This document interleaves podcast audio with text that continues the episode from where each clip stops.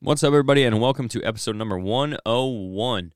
It's just me today, and I'm going to be talking about some rut stuff, some rut strategy, and then I'll get into what I think are going to be the best days this year.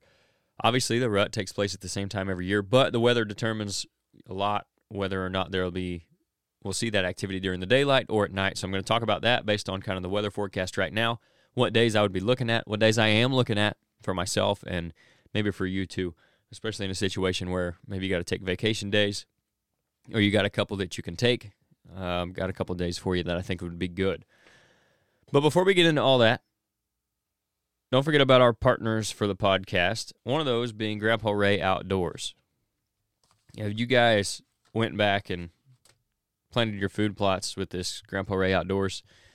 That's where I would tell you to be sitting right now because the does are going to be hammering it, and then the bucks are going to be coming downwind of that to check them and find out which ones are coming in heat here over the next week.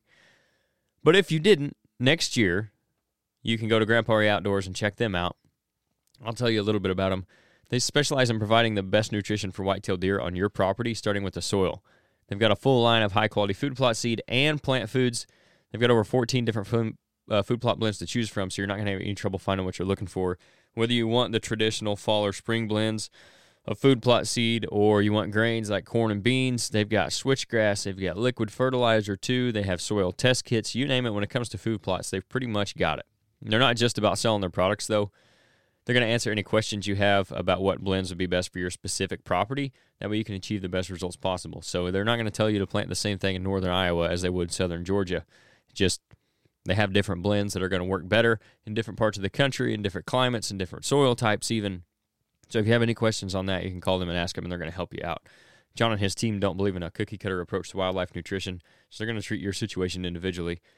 They're just about, you know, good quality seed and taking care of their clients. That's kind of their thing. They don't have fancy labels and packaging like you see on the Walmart shelves, but they got the best customer service in the game and some of the best seed for sure. We've used their blends on our own properties. Uh, I've put them on a lot of client properties. I don't know how many hundreds or thousands of pounds of their seed we've put down, and the results have always been as good as advertised, even on a dry year like this.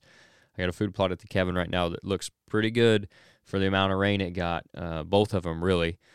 For the amount of rain they got and for how poorly the buckwheat worked out because of the dry summer from it. I mean, I, I couldn't ask for more out of the seed, I'll put it that way. But again, you can check them out at grandparayoutdoors.com. Use the discount code RHO Podcast. It's all lowercase, no space, and you get 5% off your entire order there.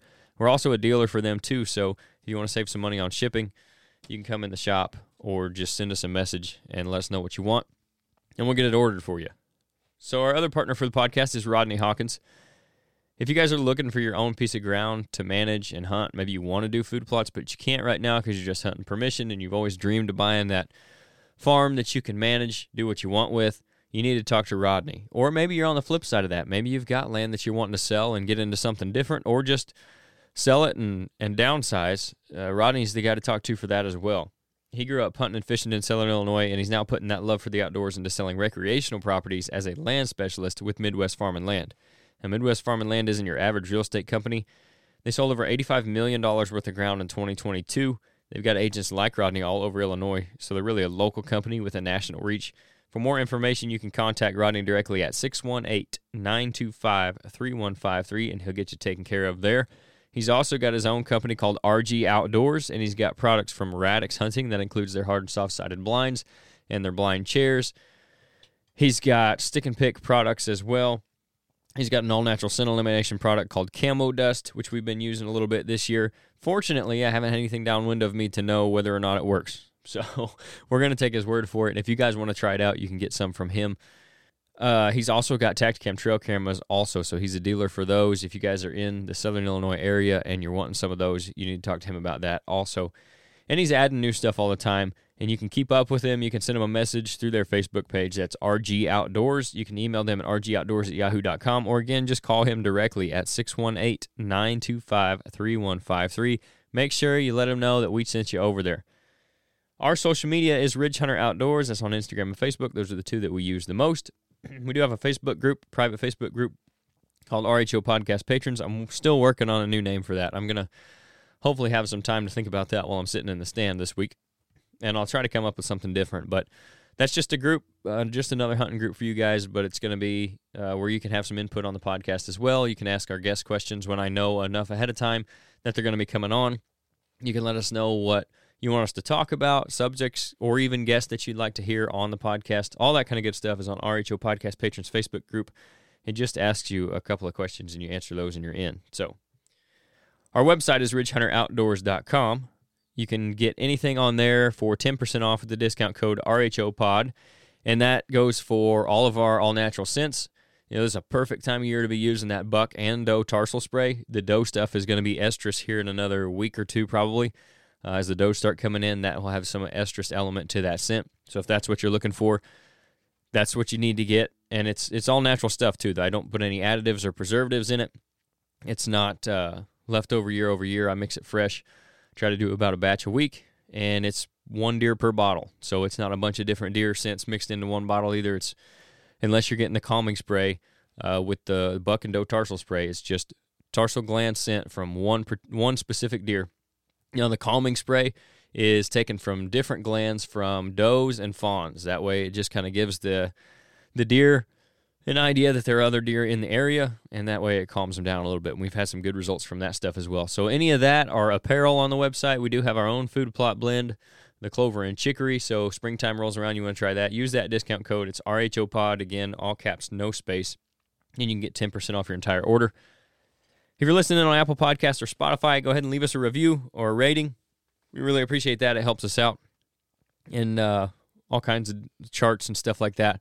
Uh, the more reviews we get, the better we do on those, and that helps us out big time. Uh, and you don't even have to spend any money that way. I appreciate everybody who has already left us a review or rating on Spotify and Apple. I love seeing them, uh, even if they're bad ones. Go ahead and leave them. Let us know how we can get better. YouTube, subscribe to the YouTube channel. It's Ridge Hunter Outdoors. Make sure you hit the notification bell. That way you know when stuff comes out. We're creeping up on a thousand subscribers, so we're really excited about that. We got the show going, of course, Fall Pursuit. We'll have a new episode out tomorrow night, and then every Tuesday. Uh, I would say through the end of the season, but at least through part of December, I would think we'll have an episode out. I'm not 100% sure when we'll stop that yet, but if you subscribe and hit the notification bell, you'll know when they come out. So, me also doing some other videos on there, and we post the podcast there as well. So, if you don't have Spotify or Apple, you want to listen on YouTube, there you go. You can do that too. So without anything else to talk about, let's get into some rut stuff. I mean, it's that time of year. November is this week, and we've got some awesome weather. It's time to get excited. This is the time of year we all been waiting on since since it was here last year. So let's get into some talk about the rut.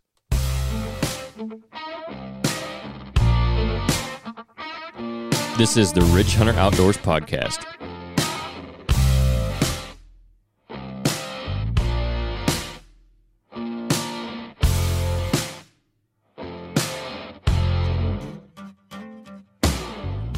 All right, so we're going to start with an article from North American Whitetail, and this is the August Hunting Annual Edition. So we're throwing it back a little bit, but it's got some rut stuff in there. I actually covered part of this article, the first part of it before. I don't remember exactly the episode. I could go back and look. I think it may have been a full draw Friday episode actually, but I covered the first part of it, and it's the best tree stand locations by season by Josh Honeycutt. So it's a really good kind of breakdown of where you should be looking to put your stands, you know, depending on the season that we're rolling into. And he's got early season pre rut. And then we're going to talk about the rut today because we are technically still probably kind of in pre rut, you know, especially in the southern part of Illinois. And as farther you go south, it, you know, it's a couple days here or there that it changes. But the rut's kicking in like probably this week. We'll start seeing a lot of that activity coming. So, that's what we're going to talk about. We're going to talk about his stand locations for the rut. And he also talks about the type of tree that you should pick for your stand. And, you know, making sure you have the right tree matters almost as much as being there at the right time. And especially if you can find, you know, if you can find a really good tree, you don't even have to be 20 foot off the ground. You know, if you can get 10 foot off the ground and have cover behind you and stay still, you're going to be just fine. If you're, you know, if you have to get up 20, that's fine too. But if you can find the right tree that's going to give you some back cover, uh, or as at least as wide as you are, you know, if you don't have a lot of limbs or something on it, you, I think getting skylighted is one of the the biggest things that gets missed because we think about what's in between us and the deer, but not what's about about what's behind us. So you also have to think about your backdrop and that deer being able to see your silhouette up in the tree. So if you don't have that, at least get you a tree that's big enough that uh, can cover your silhouette when the deer are looking up at you in the tree. But if not, you know, I mean, if you can't find that tree, try to find one with some of those. Maybe it's got a little tree beside it, some little limbs on it. And then again, you don't even have to be that high in the tree. We actually did a whole podcast on that a while back about different types of trees and stuff you can get into. But furthermore, we'll get into uh, this rut portion of this article. He says, ah, the one time of year that whitetail actively seek love. It's a period frustrated bucks have been waiting for, and most of them aren't about to miss it. However, if hunters use the wrong tactics and stand locations, they will miss the bucks. The first one he talks about is the rut funnel. Deer usually travel the path of least resistance. Funnels allow deer to easily navigate from A to B without crossing over or through adjacent obstacles that are difficult to traverse. During the rut, when whitetail bucks are covering more ground, these can be excellent spots to intercept cruising bucks. So we talk about rut funnels all the time. You hear that rut funnel, rut funnel from guys that are talking about stand locations for this time of year. And there's a reason for it, it's because they're good, but you know, understanding what it actually is is a whole nother thing. And he talks about the path of least resistance there. That's a big thing also as we think about the path of least resistance, well, I could just walk across this bean field and that would be just as easy. But in a deer's world, they have to have some cover still. So their path of least resistance might be walking through, you know, six foot weeds instead of a bunch of autumn olives that are all grown together. So it might still be resistance, but it's the least amount where they still have cover as opposed to them walking completely out in the open. So it's not necessarily going to be the absolute least resistance. And another thing when you're talking about that is not just brush and things, but also terrain features, like he's talking about there. That's a big one. If you have bluffs, a river, a deep creek, uh, or even a big ditch that they don't like crossing, if you can get where that stuff narrows down, especially like a bend in a river where the timber narrows down beside it and they can't really be on, they have to be on that side of it to have cover and they don't want to be out in that field. That's a good little pinch point funnel where they, you just think about just like a funnel where there's the big open end of it where the deer are all moving kind of going towards the same direction, the same area. And then where it narrows down at the end of that funnel is where those terrain features kind of come together and close up. And it forces those deer to walk through that path instead of having to go down that big steep riverbank or a big rocky bluff that they can't go down, something like that. Even just, you know, big changes, drastic changes in elevation. Doesn't even have to be like a rock bluff or something really steep uh, like straight up and down steep. It can be just a, a pretty harsh hill that they necessarily may not necessarily want to climb if they have somewhere else to go. Um, it can be timber that's wide and then narrows down that literally looks like a funnel. All that kind of stuff is what we're talking about with that, you know, kind of forcing them into an area. It's not necessarily just about path of least resistance, but it's also about, you know, where that cover forces them to be. So just it forces the the main part of the movement to go down in this little narrow area. And what that does is allows you to sit there and not only have a shot at the deer, but you're going to see more deer because more of them have to move through that space. They don't have to, but that's where they're going to want to move. So that's kind of the idea behind the funnel. Uh, and that's why they're such good places to be right now because the bucks are up moving more, so they're going to be using those places more in the daylight.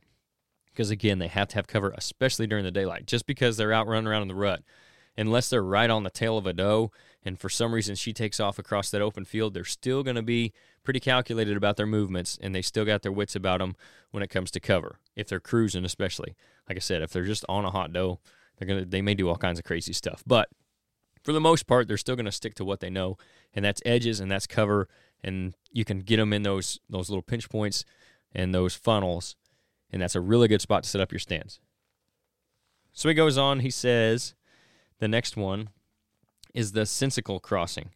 Certain terrain types discourage or prohibit deer from crossing. Other types, deer merely establish a good point of crossing that is adopted by the herd. Some of these locations include, similar to the rut funnels, bluffs, rivers, ditches, fences, walls of vegetation, and more. Crossings that are likely to be used during daylight quickly become solid stand locations. So it's very similar to those funnels. It's maybe not necessarily uh, where it where it narrows down where they have to move through there, but it's where say that riverbank gets less steep, and that's where they're crossing it. So he's not necessarily talking about the funnel now where it pinches them down. Into a certain area, but he's talking about where they're actually crossing that terrain feature. Saddles uh, in some, like especially deep southern Illinois, or even just a little bit northwest of us, where you get some real hilly country. Those saddles up there where the two ridges kind of meet. That's another place that's going to be one of those sensical crossings he's talking about. Obviously, ditches the the end of a big ditch is going to be another good place where they're going to cross that. And these are things that you're going to see because uh, 90% of the deer or whatever are going to use this point of crossing. It's the, the good old creek crossings that we all know where you see all the tracks in it and you throw up a camera on it and you see them crossing it all the time. That's what he's talking about here. So, again, it's similar idea to a funnel or a pinch point, but this is just where they're crossing that terrain feature. So, they may go through a funnel because they can't cross the river, but at some point they're going to want to get across it. So they find these crossings or a bluff for that for that matter. Anything like that, those terrain features where they they got the place to cross. And he mentions a fence there too. Maybe it's a gap in a fence, a hole in a fence that's just easier for them to get through. Especially if it's a real thick area and they don't have a way to really jump over the fence, or maybe it's a really thick area and it's the only place they can jump over the fence. Those are the kind of crossings that he's talking about when he's talking about that. He goes on. The next one is the best doe bedding. He says bucks and does sometimes bed in the same areas, but generally they are segregated. During the rut, doe bedding areas become more attractive to bucks. They move from one doe group or family to the next in search of receptive females, making these doe bedding areas solid options for the rut. So he's not necessarily talking even still about bucks bedding with the does, but he's talking about the does still bedding in the same places and the bucks coming to check on them, going from one bedding area to another to find which does are receptive, which does are in heat and ready to be bred. So he's going to be going mostly on the downwind side of those. He might cut through the middle of them.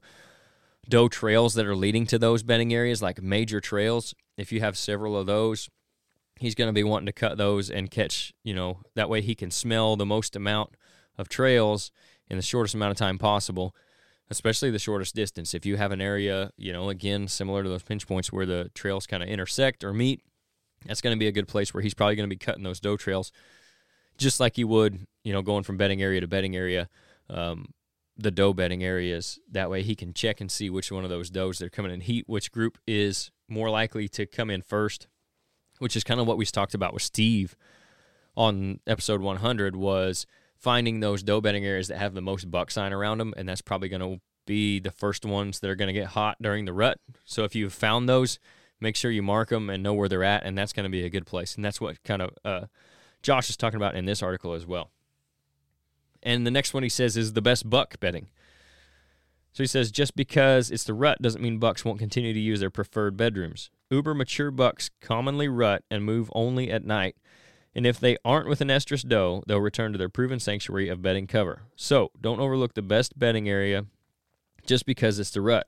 Deer will still be there. So, like I said, the bucks just because it's the rut doesn't mean they're completely going crazy. The only time you really see that is if they're right on a hot doe and they know she's close and they don't want to leave her and she does something crazy, then they're probably going to follow her. At that point, they throw a lot of caution to the wind. They may not pay as much attention to the wind as normal. They may go across an open field, or that's when they make that mistake that allows you to get a shot at them. But most of the time, they're still going to stick to what they know. And not only is that with the cover that I was talking about earlier in their travel corridors, but it's also with their bedding areas. If they know they're safe somewhere, they're not going to change that just because it's the rut. They still got to come lay down at some point, and like he's talking about, especially on the days that are a little warmer, most of that activity is taking place at night. And even still on the, the colder days, um, most of the act- rutting activity is happening at night. It's just the way the deer are made. They'd rather do that stuff at night under cover of darkness because they feel more secure. So, you know, those the best days that we have where man the rut's really kicking and we're seeing bucks chasing that's when that does happen during the daylight but that's happening at night almost all the way through the rut uh, deer are running around chasing they're just again doing it more at night because they like the cover of that darkness but back to the main point here they like what they know they're going to stick to those bedding areas where they know they're safe so if you know where that buck is living and where he's bedding his area his his range might change during the daytime. His range might change at night when he's moving and how far he's actually moving, but he's still coming back to that same bed, more than likely, or at least a similar, you know, same area, same general area. That's still where he's going to be when it comes to his bed. So make sure you still keep an eye on those. Again, especially on those warmer days where you're not expecting a lot of movement during the daytime here in the rut.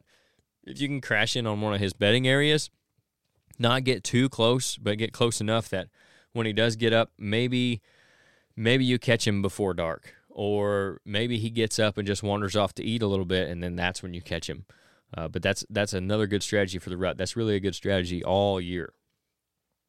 The last one he talks about is the weird rut spot, and this is an interesting one, and I I like this one because you know you guys have probably seen it too, but you see it every year where these bucks end up in odd spots, and you wonder why. He says here the rut is a time when deer do things they don't throughout the rest of the year. This includes inhabiting areas that are visually void, virtually void of deer at other times. There's a rhyme to the reason, though. Mature bucks understand the rut, and they commonly push does to oddball spots to get estrus females away from competing bucks. Spots that check this box include brush piles, fence rows, small pockets of timber deer don't usually use, and more. So those those spots that you just would not expect deer to be, you don't see deer there the whole rest of the year, and then all of a sudden on November 14th, there's a buck standing out there with a doe. He knows that deer don't use that as well. Like there's a reason they don't use it. That's why he doesn't use it. So he knows that if he finds a doe, especially the more mature bucks, he can push her over there to that off fence row or the end of a fence row by a road or that little patch of nastiness on a slope of a hill where the farmers maybe not be able to to plant anything just because it's kind of too steep.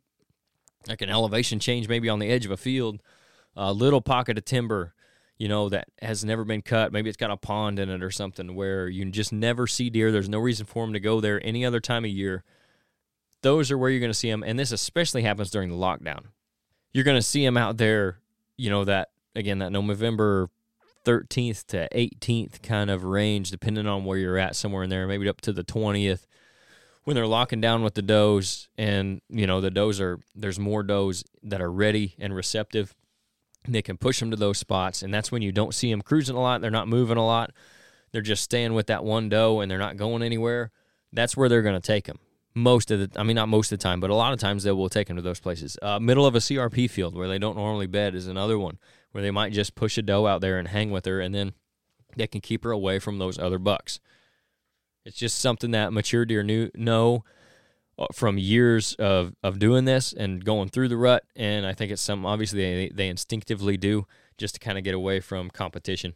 And these are these are places where you can find deer that you wouldn't normally find them the rest of the year, and it can make for a really cool hunt. You know, a lot of times these are places where if you've got the right wind and you can get them, get glass on them and find out where he's facing, what direction they're both facing.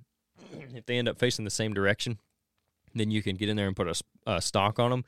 That could be really fun if the wind's right, you know, uh, or just it's a great time to be out there glassing and finding them like that too. Because again, they're going to be in places that are are probably you can probably see them from a long ways off, and part of that is, that they want to be able to see too to see those other bucks that are coming.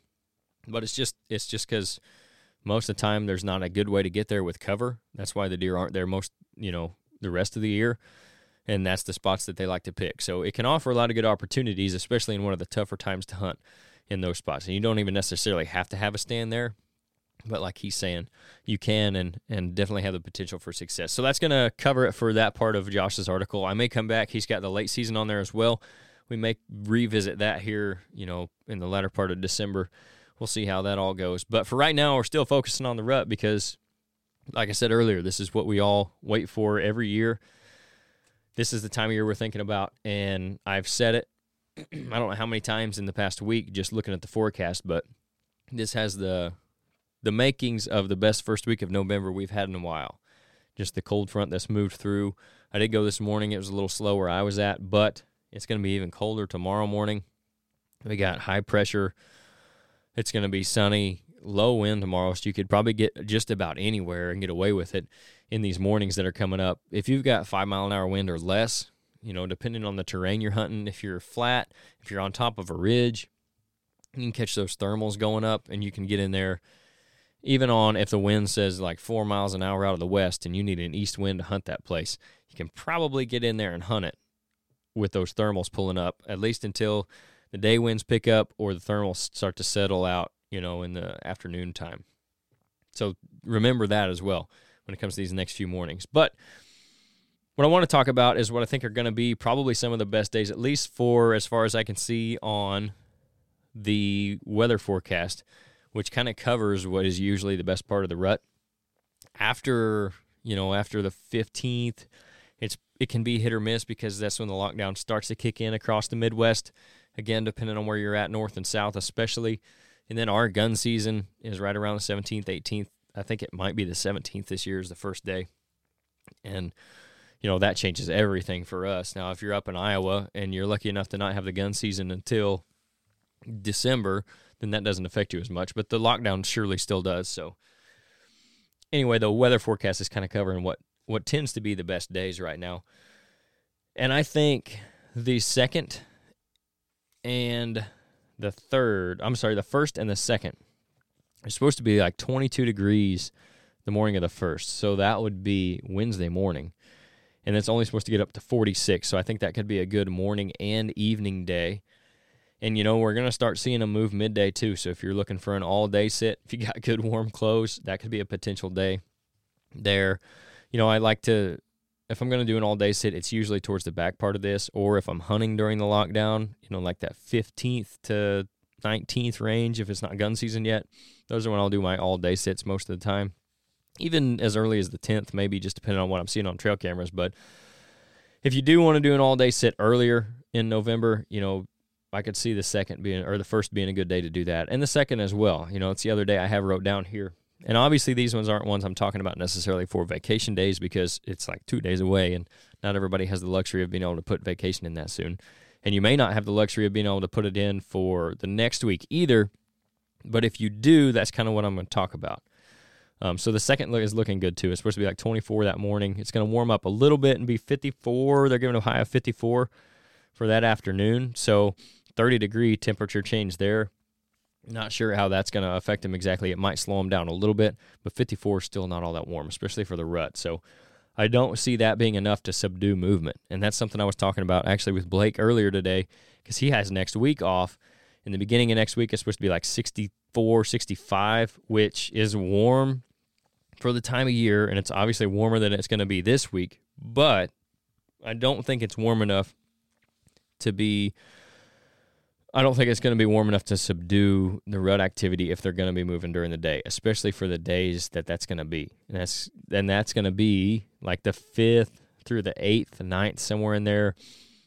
Those are going to be always good days to be in the woods, no matter how warm it is. But I think the second, the first and second have the potential to be better. And then on the back side of that, I think there's a few days there that have potential to be better as well, just based on the weather. And that's that's a big thing, because even though it is the rut, like I, I've talked about, if you can get good weather with the rut, why not take advantage of that if you have the opportunity, if you can, if you have the freedom to take your vacation days, or maybe you take an early afternoon leave out and go hunting in the evening, or maybe you work late and go out and hunt the next morning or something like that. Whatever you got to do if you have the flexibility to do that. I don't think the fifth through the eighth right now, looking at the forecast, are going to be the best days to do that. But if you've already taken your vacation for them, I would not be upset about that at all because again, those are those are always good days to have the potential to be good days to see mature buck movement, no matter how warm it is. You know, I had days last year where it was 74, 75 degrees or whatever, right in that time span, you know, somewhere fifth through the 10th, and had deer moving in the middle of the day. So you just never know during the rut. So don't be discouraged.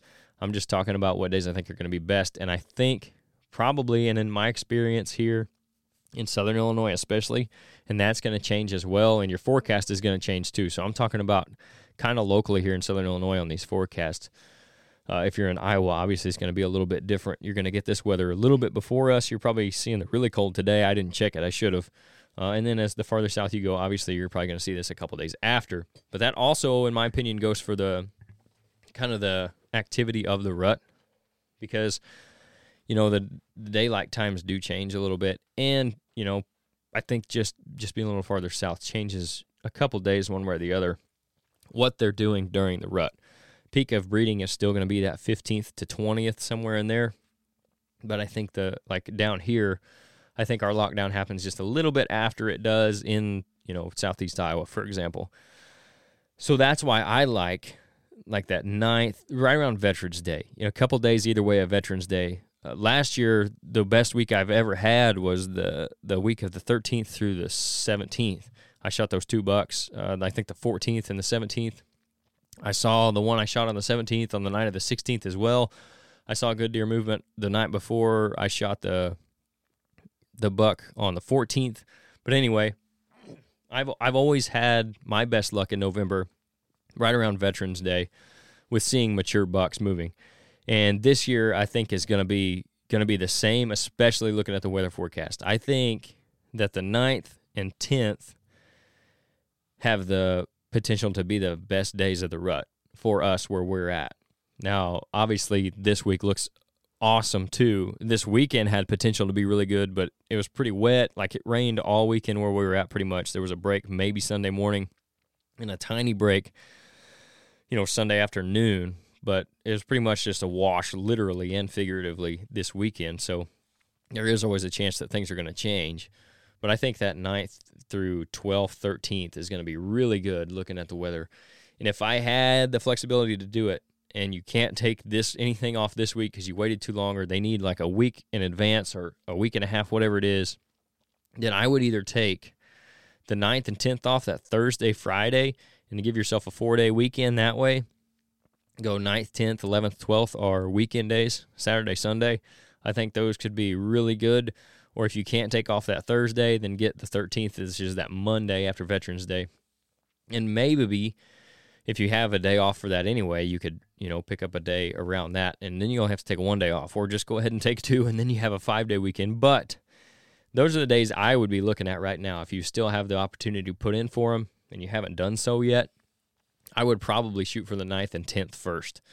That Thursday, Friday looks like it's going to be really good. It's supposed to be lows down in the 30s, highs in the 50s uh, maybe 40s one day, and then the weekend's looking pretty good there too. So those are the days that I would take off.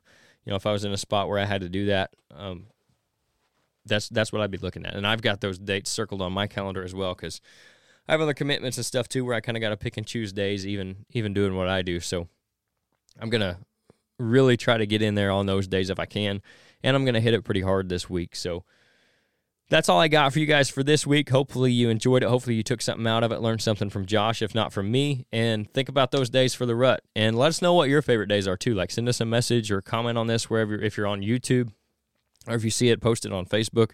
Leave a comment and just tell us what your day, favorite days are. I know Nate's is like the fifth. He's had a lot of luck on the fifth.